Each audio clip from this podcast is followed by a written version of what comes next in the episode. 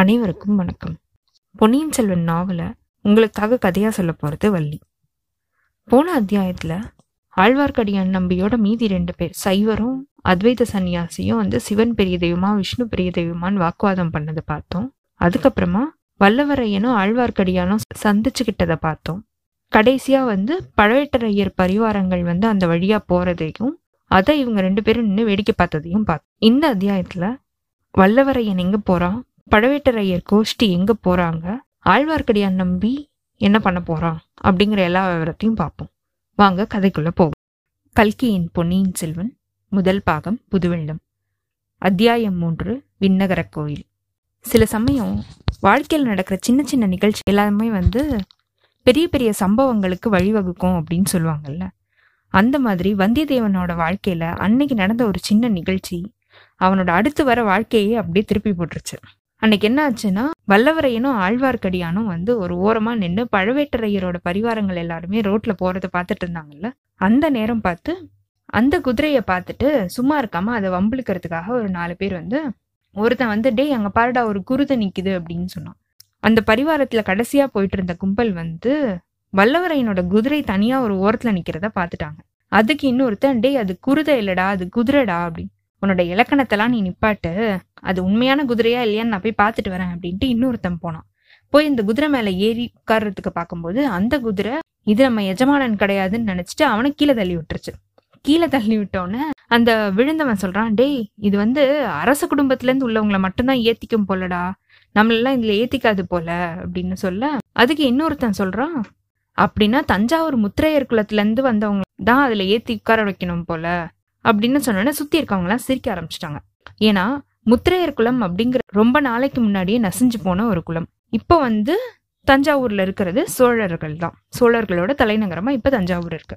இப்படி ஒவ்வொருத்தரும் மாத்தி மாத்தி பேசிட்டு இருக்கும் போது இன்னொருத்தன் வந்து டேய் அது உண்மையான குதிரையா இல்லையான்னு பாருடா, ஒருவேளை திருவிழாவுக்கு அந்த பொய்க்கால் குதிரையா இருக்க போகுது அப்படின்னு சொன்னோன்னு இன்னொருத்தன் வேக வேகமா போய் அந்த குதிரையை உண்மையான குதிரையான்னு பாக்குறேன் அப்படின்னு சொல்லிட்டு அதோட வாழை பிடிச்சி இழுத்தோன்னு அந்த குதிரை வந்து பயந்து போய் என்ன பண்றதுன்னு தெரியாம அவனை ஒரு உத உதச்சு தள்ளி விட்டுட்டு விறுவிறுன்னு கூட்டத்துக்குள்ள தெரிச்சு ஓட ஆரம்பிச்சிருச்சு. அது கூட்டத்துக்குள்ள ஓடினதுனால ஒரு நாலு பேர் அங்கங்க வந்து விழுந்து அது மேல அடிபட்டுட்டாங்க. இது எல்லாத்தையுமே வந்து வ வல்லவரையன் கண் முன்னாடியே நடந்ததுனால அவனுக்கு பயங்கர கோவம் வந்துச்சு. அவன் முகம் மாறுறத பார்த்துட்டு ஆழ்வார்க்கடியான் தம்பி இது உன் குதிரை தானே, பாரு அந்த பழுவூர் தடியர்கள் என்ன வேலை பண்றாங்கன்னு, என்கிட்ட உன் வீரத்தை காட்டின போய் அவங்க கிட்ட உன் வீரத்தை காட்ட வேண்டியதானே அப்படின்னு ஆழ்வார்க்கடியான் நம்பி அவனே வந்து பேச ஆரம்பிச்சான். வல்லவரையனுக்கா கோவம் வந்தது, ஆனாலும் நம்ம வந்து இப்ப சண்டை போடக்கூடாது அப்படின்னு சொல்லி அமைதியா இருந்துட்டான். இந்த பழுவூர் கோஷ்டி எல்லாம் சாலையை விட்டு தாண்டி போனதுக்கு அப்புறம் வல்லவரையன் வந்து அவனோட குதிரை போன போக்க தேடிட்டு அவனும் போனான். அவனுக்கு தெரியும் குதிரை வந்து கொஞ்சம் தூரத்துல போயிட்டு யாருமே இல்லாத இடத்துல போய் அது நின்றோம் அப்படின்னு அவனுக்கு தெரியும். ஸோ அவனும் போய் பார்க்கும்போது அதே மாதிரி குதிரை அங்க நின்றுட்டு இருந்துச்சு. அது முகம் பாவமா இருந்துச்சு பார்க்கவே. நீ என்னை தனியா விட்டுட்டு போனதுனால தானே அந்த தடியர்கள் கிட்ட நான் மாட்டிக்கிட்டு இப்படி பயந்து போய் இங்க வந்து நிக்கிறேன், நீ என்னை தனியா விடாம இருந்திருக்கலாம்ல அப்படின்னு அந்த குதிரை கேட்குற மாதிரி இருந்துச்சாமா வல்லவரையனுக்கு. அதை தட்டி கொடுத்து சமாதானப்படுத்திட்டு சரி திரும்பி போகலான்னு பார்க்கும்போது ரோட்ல ஒரு நாலு பேர் பேசிட்டு போயிருக்காங்க. இந்த குதிரை பாரு நாலு எல்லாரையும் வந்து மிதிச்சு தள்ளிட்டு ஓடிடுச்சு அப்படின்னு ஒருத்தர் சொல்லும் போது இன்னொருத்தர் சொல்லியிருக்காரு, அந்த குதிரை என்ன பண்ணும் பாவம், முரட்டு தடியர்கள் எல்லாரும் அந்த குதிரையை அப்படி விரட்டு விரட்டுனா அது என்ன பண்ணும் அப்படின்னு இன்னொருத்தவங்க பேசிட்டு போயிட்டு இருக்காங்க. இதெல்லாம் கேட்டுக்கிட்டே வ வல்லவரையன் திரும்பி வந்துட்டு இருக்கும் போது பார்த்தா ஆழ்வார்க்கடியான் நம்பி வல்லவரையனுக்காக காத்துட்டு இருந்திருக்கான் ரோட்ல. இது என்னடா வம்பா போச்சு, இவன் நம்மளை விடமாட்டான் போலே இன்னைக்கு அப்படின்னு வல்லவரையன் நினைச்சுக்கிட்டே வந்து ஆழ்வார்க்கடியான் கிட்ட வந்திருக்கான். நம்பி என்ன சொல்லியிருக்கான், தம்பி நீ எந்த பக்கம் போற அப்படின்னு கேட்டிருக்கான். அதுக்கு நானா மேற்கு பக்கமா போய் அப்படியே கொஞ்சம் தெற்கு பக்கமா திரும்பி கிழக்கு பக்கமா திரும்பி அப்படியே மேற்கு பக்கமா போயிடுவேன் அப்படின்னு வல்லவரையன் சொல்லவும் ஆழ்வார்க்கடியான் அதை கேட்கலப்பா, இன்னைக்கு ராத்திரி நீ எங்க தங்க போற அப்படின்னு கேட்டேன். நீ எதுக்கு அதை கேட்குற, ஒருவேளை கடம்பூர் சம்புவரையர் மாளிகையில தங்குனா எனக்கு அங்க ஒரு வேலை இருக்கு. ஏய் உனக்கு என்ன மந்திரமா தெரியும், நான் கடம்பூர்ல தங்க போறேன்னு உனக்கு எப்படி தெரிஞ்சது? இது என்னப்பா பெரிய அதிசயம், பல ஊர்ல இருந்து நிறைய விருந்தாளிங்க எல்லாருமே வந்து இன்னைக்கு அங்கதான் தங்குறாங்க. ஏன் இந்த போறாரு பழவேட்டரையர், இவருமே அங்கதான் போறாரு. அப்படியா? ஆமா, உனக்கு தெரியாதா? இந்த யானை குதிரை பல்லக்கு பரிவாரம் எல்லாமே கடம்பூர் அரண்மனையை சேர்ந்ததுதான். பழவேட்டரையர் வந்திருக்கிறாருன்னு அவரை எதிர்கொண்டு அழைச்சிட்டு போறாங்க அவங்க எல்லாருமே அப்படின்னு ஆழ்வார்க்கடியான் நம்பி சொன்னாரு. வந்தியத்தேவனுக்கு ஒரே யோசனை, ஆஹா பழவேட்டரையரும் நம்மளும் ஒரே இடத்துல தங்க போறோமா, அப்படின்னா அவரை சந்திக்கிற வாய்ப்பு கூட நம்மளுக்கு கிடைக்கலாம். ஆனா என்ன, இந்த பரிவாரங்களோட தான் நம்மளுக்கு கொஞ்சம் கசப்பு ஏற்பட்டுருச்சு, நம்ம குதிரையை அவங்க விரட்டி விட்டுட்டாங்களே அப்படின்னு யோசிச்சுட்டு இருக்கும் போது ஆழ்வார்க்கடியான் கூப்பிட்றான், தம்பி எனக்கு ஒரு உதவி செய்வியா அப்படின்னு கேட்குறான். நானா உங்களுக்கா?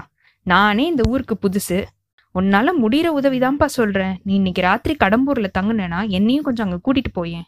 ஏன், அங்க வேற யாராவது சைவர் வராங்களா, அவங்களோட நீ வாக்குவாதம் செய்யறதுக்கு? இல்லப்பா, என்கிட்ட சண்டைக்கு வராத. இன்னைக்கு கடம்பூர் மாளிகையில ஒரு பெரிய விருந்து நடக்க போகுது. அந்த விருந்துல களியாட்டம், சாமி ஆட்டம், குறவை கூத்து இப்படின்னு நிறைய நிகழ்ச்சிகள்லாம் நடக்க போகுது. எனக்கு குறவை கூத்து பார்க்கணும்னு ரொம்ப ஆசையா இருக்கு. அப்படியே இருந்தாலும் நான் எப்படி உன்னை கூட்டிட்டு போறது? உன்னோட பணியாள்னு நீ சொல்லிக்கலாம்ல. வந்தியத்தேவனுக்கு ஒரு லேசா ஆழ்வார்க்கடியான் மேல சந்தேகம் வருது. இந்த மாதிரி ஏமாத்து மோசடி வேலையெல்லாம் நான் பண்ண மாட்டேன். உனக்கு அந்த மாதிரி செய்யணும்னா நீ வேற யாரையாவது தேடிக்கோ, என்னைய ஆள விடு. நீ சொல்றத பார்த்தா எனக்கே இன்னைக்கு ராத்திரி அங்க தங்குறதுக்கு இடம் கிடைக்குமான்னு தெரியல அப்படின்னு வல்லவரையன் சொல்றான். அப்படின்னா உனக்கு அழைப்பு வரலையா கடம்பூர்ல தங்குறதுக்கு இன்னைக்கு அப்படின்னு ஆழ்வார்க்கடியான் கேட்க, ஒரு வகையில அழைப்பு இருக்குதான். சம்புவரையர் மகன் கந்தமாரவேல் இருக்கான்ல, அவன் என்னுடைய நண்பன் தான். அடிக்கடி அவன் என்னை கூப்பிடுவான், இந்த பக்கம் வரும்போது அரண்மனைக்கு வந்துட்டு போ அப்படின்னு. அவ்வளவுதானா? அப்படின்னா உனக்கே இன்னைக்கு அங்க இடம் கிடைக்காது. இப்படி ரெண்டு பேரும் பேசிக்கிட்டே போகும்போது கொஞ்ச நேரம் ரெண்டு பேரும் எதுவுமே பேசாம மெதுவா நடந்து போயிட்டு இருந்திருக்காங்க. திடீர்னு வல்லவரையன், ஏன் என்ன இன்னும் தொடர்ந்து வந்துட்டு இருக்க நீ அப்படின்னு கேட்கிறான். ஆழ்வார்க்கடியானதுக்கு நானும் இந்த கேள்வியை திருப்பி கேட்பேன், நீ எதுக்கு என்னைய தொடர்ந்து வந்துட்டு இருக்க? நீ உன் வேலையை பார்த்துட்டு போக வேண்டியதானே. எனக்கு வழி தெரியாது. சரி நம்பி, நீ எந்த பக்கம் போற? கடம்பூருக்கா போற அப்படின்னு வல்லவரையன் கேட்டோன்னே, இல்லப்பா, நீ தான் என்னை அங்க கூட்டிட்டு போக மாட்டேன்னு சொல்லிட்டல்ல, நான் விண்ணகர கோயிலுக்கு போறேன். வீர நாராயண பெருமாள் கோயிலுக்கா? ஆமா. அப்பனா நானும் உன் கூட வந்து அந்த பெருமாளை சேவிச்சுட்டு போறேன் அப்படின்னு வல்லவரையன் சொல்றான். நீ வந்து விஷ்ணு கோயிலுக்குலாம் வரமாட்டேன்னு நினைச்சனே. ஆனா அந்த கோயில் பார்க்க வேண்டிய கோயில் தான். அங்க வந்து ஈஸ்வர முனிப்பட்டர் அப்படின்னு ஒருத்தர் இருக்காரு, அவர் தான் அங்க கோயில் கைங்கரியம் எல்லாம் செய்யறாரு அப்படின்னு ஆழ்வார்க்கடியான்னு சொன்னான். வல்லவரையன் வந்து ஆழ்வார்க்கடியானை பார்த்து, இன்னைக்கு என்ன விசேஷம் கோயில்ல அப்படின்னு கேட்டதுக்கு, இன்னைக்கு வந்து ஆண்டாளோட திருநட்சத்திரம், ஆடி பதினெட்டாம் பேருக்கோட சேர்ந்து ஆண்டாள் திருநட்சத்திரம் வந்ததுனால இன்னைக்கு இவ்வளோ கூட்டமா இருக்கீங்க அப்படின்னு சொல்லவும், உங்களுக்கு ஆண்டாள் பாசுரம்லாம் தெரியுமா அப்படின்னு கேட்டதுக்கு, ஆ தெரியும், கொஞ்சம் கொஞ்சம் தெரியும், எங்க பாடுங்க பாப்போம், நான் கோயில்ல சன்னதியில வந்து பாடுறேன், நீ அங்க வந்து கேளு அப்படின்னு சொல்லிட்டாரு. இவங்க ரெண்டு பேரும் இப்ப போயிட்டு இருக்க கோயிலுக்கு ஒரு சின்ன வரலாறு இருக்கு. அது என்ன அப்படின்னா, சோழ மன்னர்கள் எல்லாருமே வந்து நிறைய கோயில்கள் கட்டியிருக்காங்கன்னு சொன்னல, அதே மாதிரி விஜயாலய சோழன் அப்படிங்கிறவரோட பேரனான முதல் பராந்தக சோழன் தான் வந்து இதுக்கப்புறம் வந்த சோழ பேரரசுக்கு அஸ்திவாரம் அமைச்சவர். அவர் தான் தில்லை சிற்றம்பலத்துக்கு பொன்கூரை வைந்தவர். அவருக்கு வந்து சோழ சிகாமணி, சூர சிகாமணி இப்படின்னு நிறைய விருது பெயர்களும் உண்டு. அந்த கோயிலை கட்டினவர் வந்து இவருடைய முதல் புதல்வன் இளவரசன் ராஜாதித்தன் தான். முன்னாடி வந்து சோழ நாட்டுக்கு சுத்தி எதிரிகள் இருக்கும் போது இரட்டை மண்டலம் அப்படின்ற ஒரு இடத்துல இருந்து இங்கே சோழ நாட்டோட சண்டை போடுறதுக்கு வந்துட்டு இருந்தாங்க. அது எங்கன்னா இப்போ நம்மளோட மிடில் இந்தியான்னு சொல்லலாம். ஆல்மோஸ்ட் மத்திய பிரதேஷ், அந்த ராஜஸ்தான், குஜராத் அந்த சைட்ல உள்ள ஆளுங்க அவங்க எல்லாம் சண்டை போடுறதுக்கு வரும்போது இவங்களும் சோழர்களும் சண்டை போட்டிருப்பாங்க. அடுத்த நாட்டுல உள்ள ஆளுங்கள் வந்து சோழ நாட்டுக்குள்ள நுழையக்கூடாது அப்படிங்கிறதுக்காக சோழ நாட்டோட எல்லையில வந்து நம்மளோட வீரர்கள் எல்லாரையுமே திரட்டி கொண்டு போய் அங்க ஒரு படையை வந்து ரெடியா வச்சிருப்பாங்க, எப்ப அவங்க வந்தாலும் சண்டைக்கு போறதுக்காக. அந்த மாதிரி இளவரசன் ராஜாதித்தன் வந்து ஒரு பெரிய படையோட திருமுனைப்பாடி நாட்டுல வந்து சைன்யம் அமைச்சு அங்க தங்கிட்டு இருக்கும் போது அங்க இருக்கிற வீரர்கள் யாருக்குமே வந்து வேலை இல்லையே, லட்சக்கணக்கான வீரர்கள் இருக்காங்களே, இவங்களுக்கு என்ன வேலை கொடுக்கறதுன்னு யோசிச்சு, நம்ம மக்கள் எல்லாருக்குமே உபயோகமான ஒரு வேலையை செய்வோம், கொள்ளிடத்துல இருந்து வர தண்ணி எல்லாமே வந்து வீணா கடல்ல போய் கலக்குதே, இந்த தண்ணியை வந்து நம்ம யூஸ் பண்ணிக்கலாம் அப்படின்னு சொல்லிட்டு அவர் என்ன பண்ணாரு அப்படின்னா, ஒரு பெரிய ஏரியை கட்டினாரு. அந்த ஏரிக்கு வந்து வீரநாராயண ஏரின்னு தன்னோட தந்தையோட பெயராலே அதை கூப்பிட்டாரு. இப்ப பெருமாள் அப்படின்னாலே வந்து அவர் வந்து பார்க்கடல்ல பள்ளி கொண்டவர் அப்படிங்கிறதுனால அந்த காலத்துல வந்து ஒரு வழக்கம் இருந்திருக்கு. இந்த குளம், ஏரி இது பக்கத்துல எல்லாம் வந்து நிறைய பெருமாள் கோயில்கள் கட்டுவாங்க. அதே மாதிரி இவரும் வந்து ஒரு நாராயண மூர்த்திய வந்து அந்த வீரநாராயண ஏரிக்கு பக்கத்துல ஒரு சிலையை அமைச்சு அதுக்கான ஒரு கோயிலையும் கட்டி அதை வந்து வீர நாராயணபுர விண்ணகரம் அப்படின்னு அந்த கோயிலுக்கு பேர் வச்சிருக்கிறாரு. இப்போ அந்த கோயிலுக்கு தான் வந்து வல்லவரையனும் ஆழ்வார்க்கடியானும் போறாங்க. அங்க உள்ள போனதுக்கு அப்புறமா ஆழ்வார்க்கடியான் ஆண்டாளோட பாசுரங்கள் சிலவற்றையும் நம்மாழ்வாரோட பாசுரங்கள் சிலவற்றையும் பாட ஆரம்பிச்சான். பொலிக பொலிக பொலிக அப்படின்னு ஆரம்பிக்கிற பாசுரத்தை அவன் வந்து மெய்யுருகி உள்ளம் உருகி அப்படியே பாட ஆரம்பிச்சிட்டான்.